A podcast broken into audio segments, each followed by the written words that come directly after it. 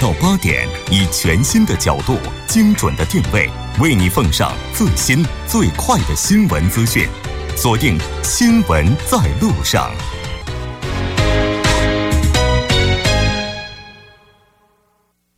好的，欢迎回来那。接下来呢，就是我们今天的第四部节目，了解最新热门焦点，锁定调频一零点三新闻在路上。稍后为您带来我们今天的广告，广告过后马上回来。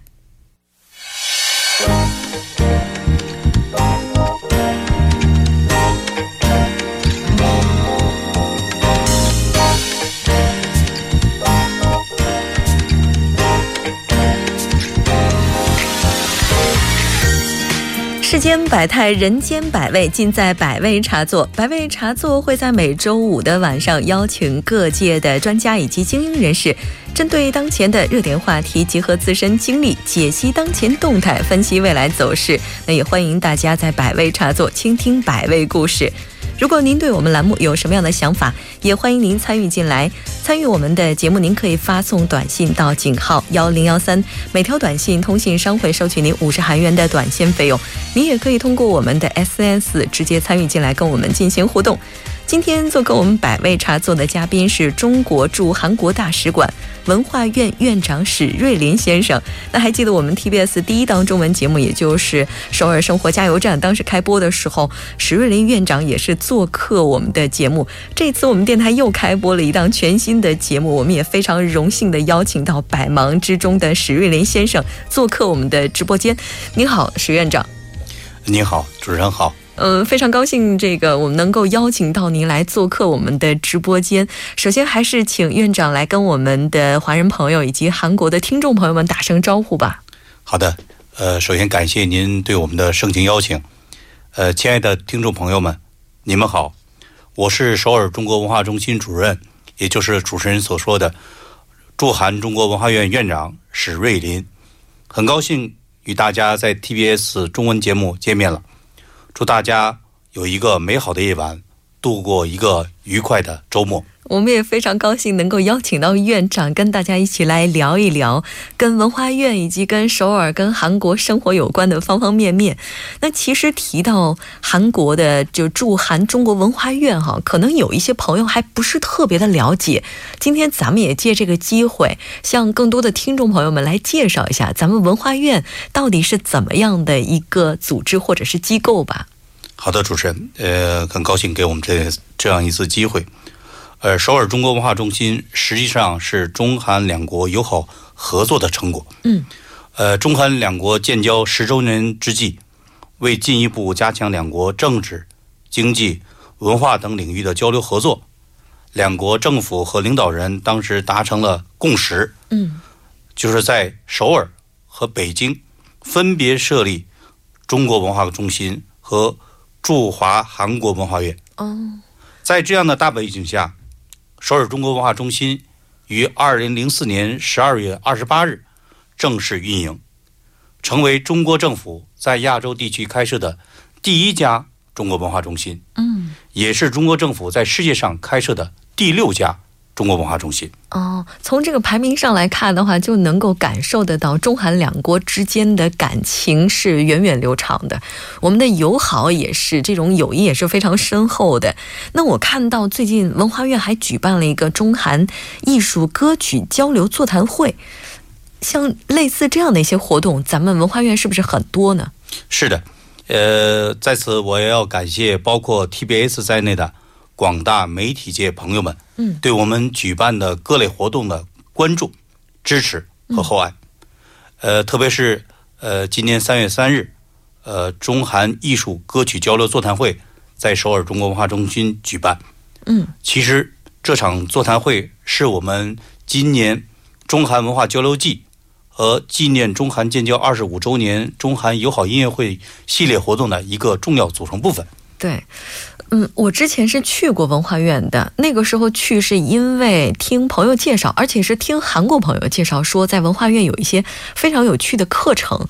然后这些课程的话，韩国朋友可以申请，中国朋友也是可以申请的。那也就是说，咱们会定期的去举办一些刚才您提到的像这种活动啊，还有有一些定期的讲座啊什么的，它都是公开向所有的人，是这样吗？没错，呃，实际上。中国文化中心实际上是我们一个呃向公众开放的机构。嗯。呃，人们常说呃文化如水，润物无声。对。呃，我们就是让把这样的日常性活动，包括教学、文化教学、文化活动、文化信息服务，根植在我们文化中心里，面向广大的首尔市民，面向在华的所有的。华人华侨和愿意学习汉语、学习中文的观众朋友，嗯，是的，没错。你像我们之前提到两个国家之间交往的时候，就会马上联想到政治。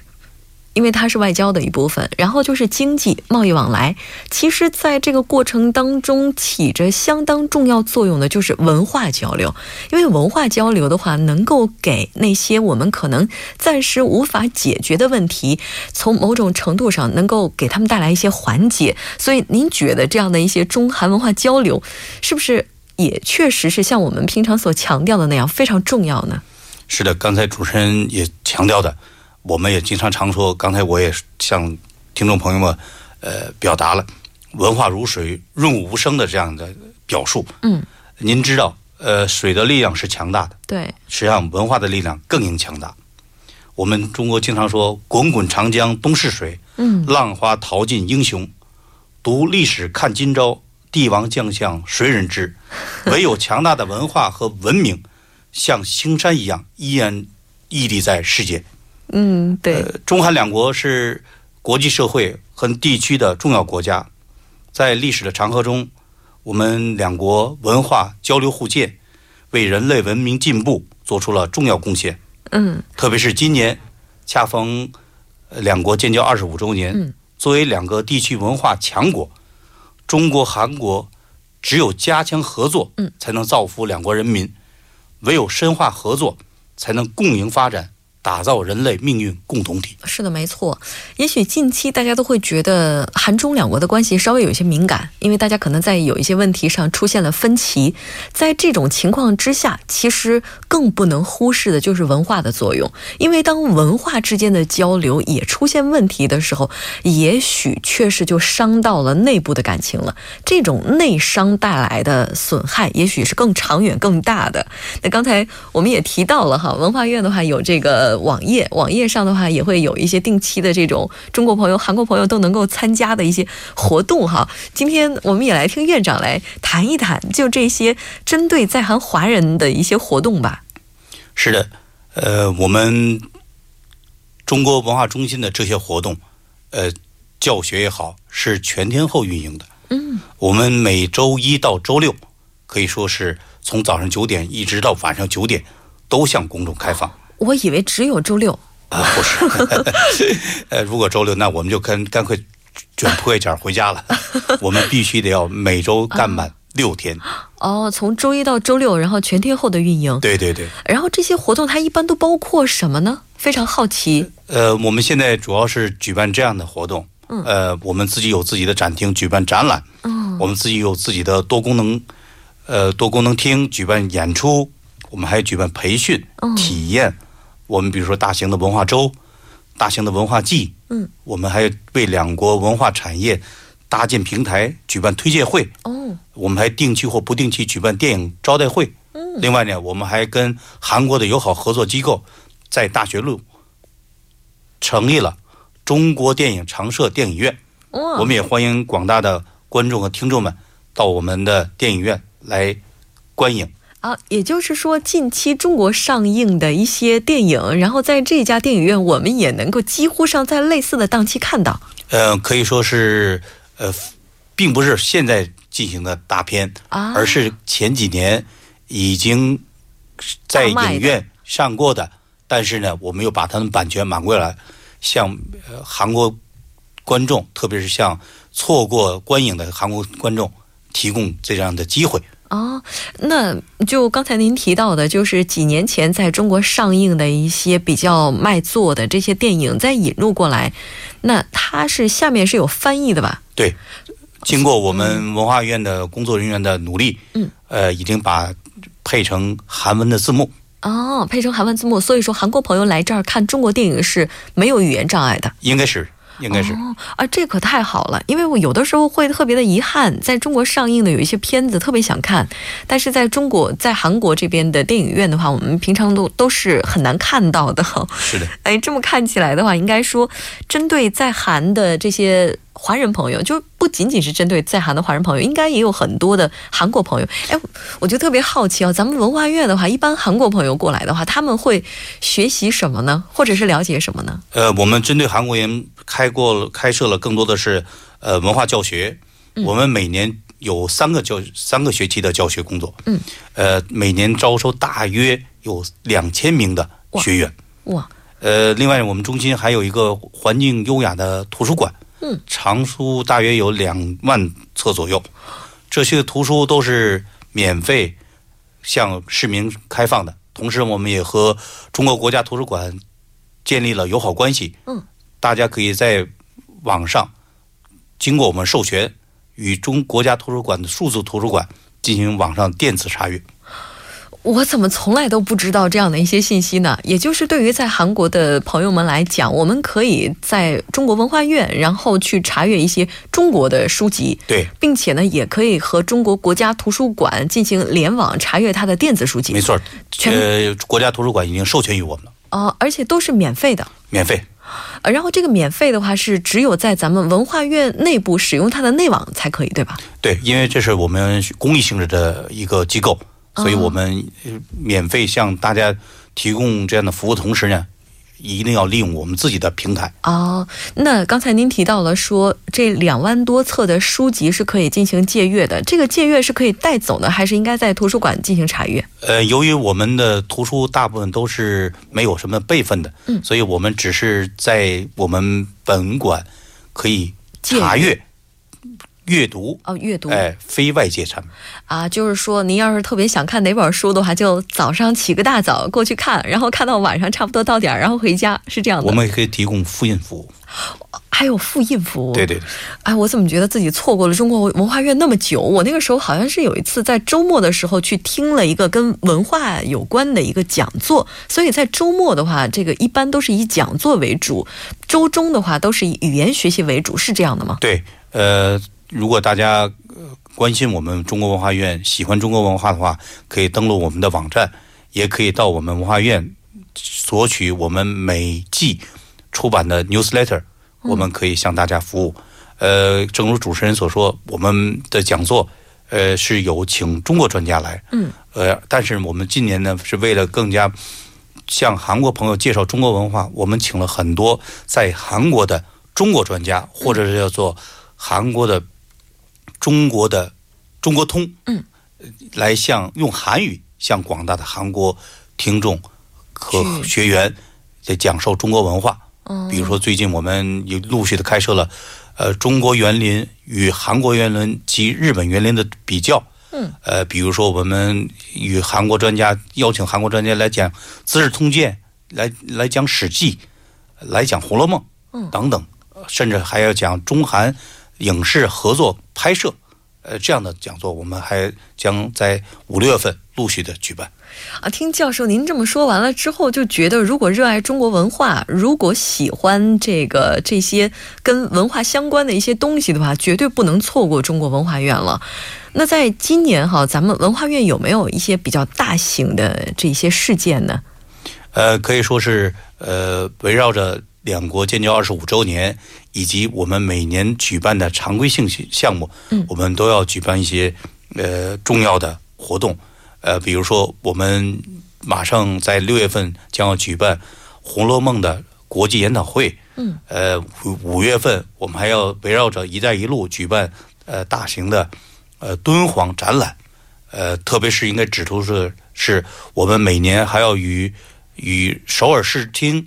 合作举办的中国日活动，就就是在每年的十月的最后星期天，我们在视听广场，嗯，呃呃，举办中国日活动，邀请中国来自中国的呃十多个艺术团体和展示团体，与首尔在首尔的华人华侨社团一起共同举办，可以说是中国日中国文化的一个大 party，一个联欢活动。是是的，文化是拉近两个国家国民之间心理距离最好的一种方式。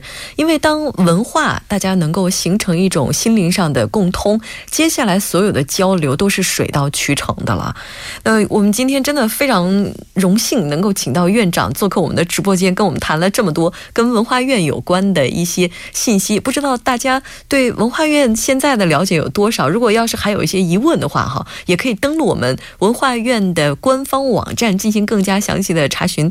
刚才呢，院长也提到了，说咱们每一个季度还是每一年会出一个那个，我们每一季度都会出一个我们的宣传册子啊，每一季度对每一季呃 newsletter。那个是怎么索取的呢？呃，我们可以现在与韩国的友好机构，比如说呃首尔视听以及相关的机构合作的话，摆放在韩国的不同的机构。嗯，呃，也同时呢，也欢迎大家到我们中国文化院，在我们的大厅里索取，像我们的呃官网，我们官网也有电子版。哦，太好了！我觉得今天晚上下完直播之后，我就应该去查一下，看看最近有没有我喜欢的讲座了。那我们 TBS 电台，呃，院长，您在第一次来的时候，我们只有两个小时的节目；您在今天再来的时候，我们已经有两个小时扩到了四个小时。哈，您对您您的感情应该也是不一样的吧？呃，可以说是我来韩国将近四年了。嗯，我是呃每天晚上都要听 TBS 的呃中文节目，不管是两个小时还是四小时。特别是荣幸的是，上周第一档节目开播的时候，是正好是我在回家的路上。哇！晚上六点钟，我准时打开了幺零幺点三呃 FM 的频道。当时我以为是英语节目，但是没想到熟悉的中文声音在我耳边响响起。太荣幸了，真是太荣幸了，非常荣幸能够陪伴院长回家。其实这也是新闻在路上我们想要做到的，陪伴更多人在回家的路上了解新闻时事。那我们今天也是借着这样一个机会，想问一下院长，就在您的期待当中，您希望我们新闻在路上这个节目起到一个什么样的角色呢？呃，正如主持人所说，我们现在生活在大城市里边，嗯，每天可以是八小时、九小时这样，呃，非常疲倦的，呃的身身心，在回家路上能够听到一档温馨的广播和问候，可以说是能够解脱一天的劳累，也能够为在韩国顺利学习和工作充电加油，更可以使广大的愿意学习中文的朋友们。成为一个了解中国的一个很好的知音，我想这可能就是咱们呃中文节目所希望达到的一个。呃，目标吧。哦，今天太感谢院长了。其实院长说出来的也是我们希望能够做到的。我们也将会坚持不懈的努力，就像院长说的这样，能够陪伴大家回家，然后呢，也为大家提供更多的资讯，让大家更了解中国，并且也能够消除大家的疲劳吧。那其实这个时间真的过得非常快哈。刚开始访谈的时候，我还在想，二十多分钟一定要问院长很多很多的问题。其实现在也是有很多的遗憾，有一些问题可能还来不及问，就要。快要结束了，那最后不知道院长有没有什么想要跟我们在韩的华人朋友说的呢？嗯，再次感谢 TBS 对我的盛情邀请，我再次欢迎各位朋友们来到我们首尔中国文化中心，我们中心愿意为你们提供力所能及的服务，让我们自强不息、不懈努力，共同携手为深化中韩友谊合作而共同努力。院长说的真是太好了！刚才您说的为深化中韩两国的友谊而共同做出努力，这不仅仅是文化需要做到的，也是我们每一个在韩国的中国朋友，也是每一个热爱韩国文化的、热爱中国文化的，对于我们两国的国民来讲，都应该要做到的。非常感谢院长今天做客我们的直播间，希望院长未来能够多多的支持我们的节目，也希望更多的听众朋友们都能够更多的支持中国文化院。谢谢，感谢您。那好的，到这里呢，我们就要送走院长。送走院长之后，我们来了解一下这一时段首尔市的天气以及交通状况。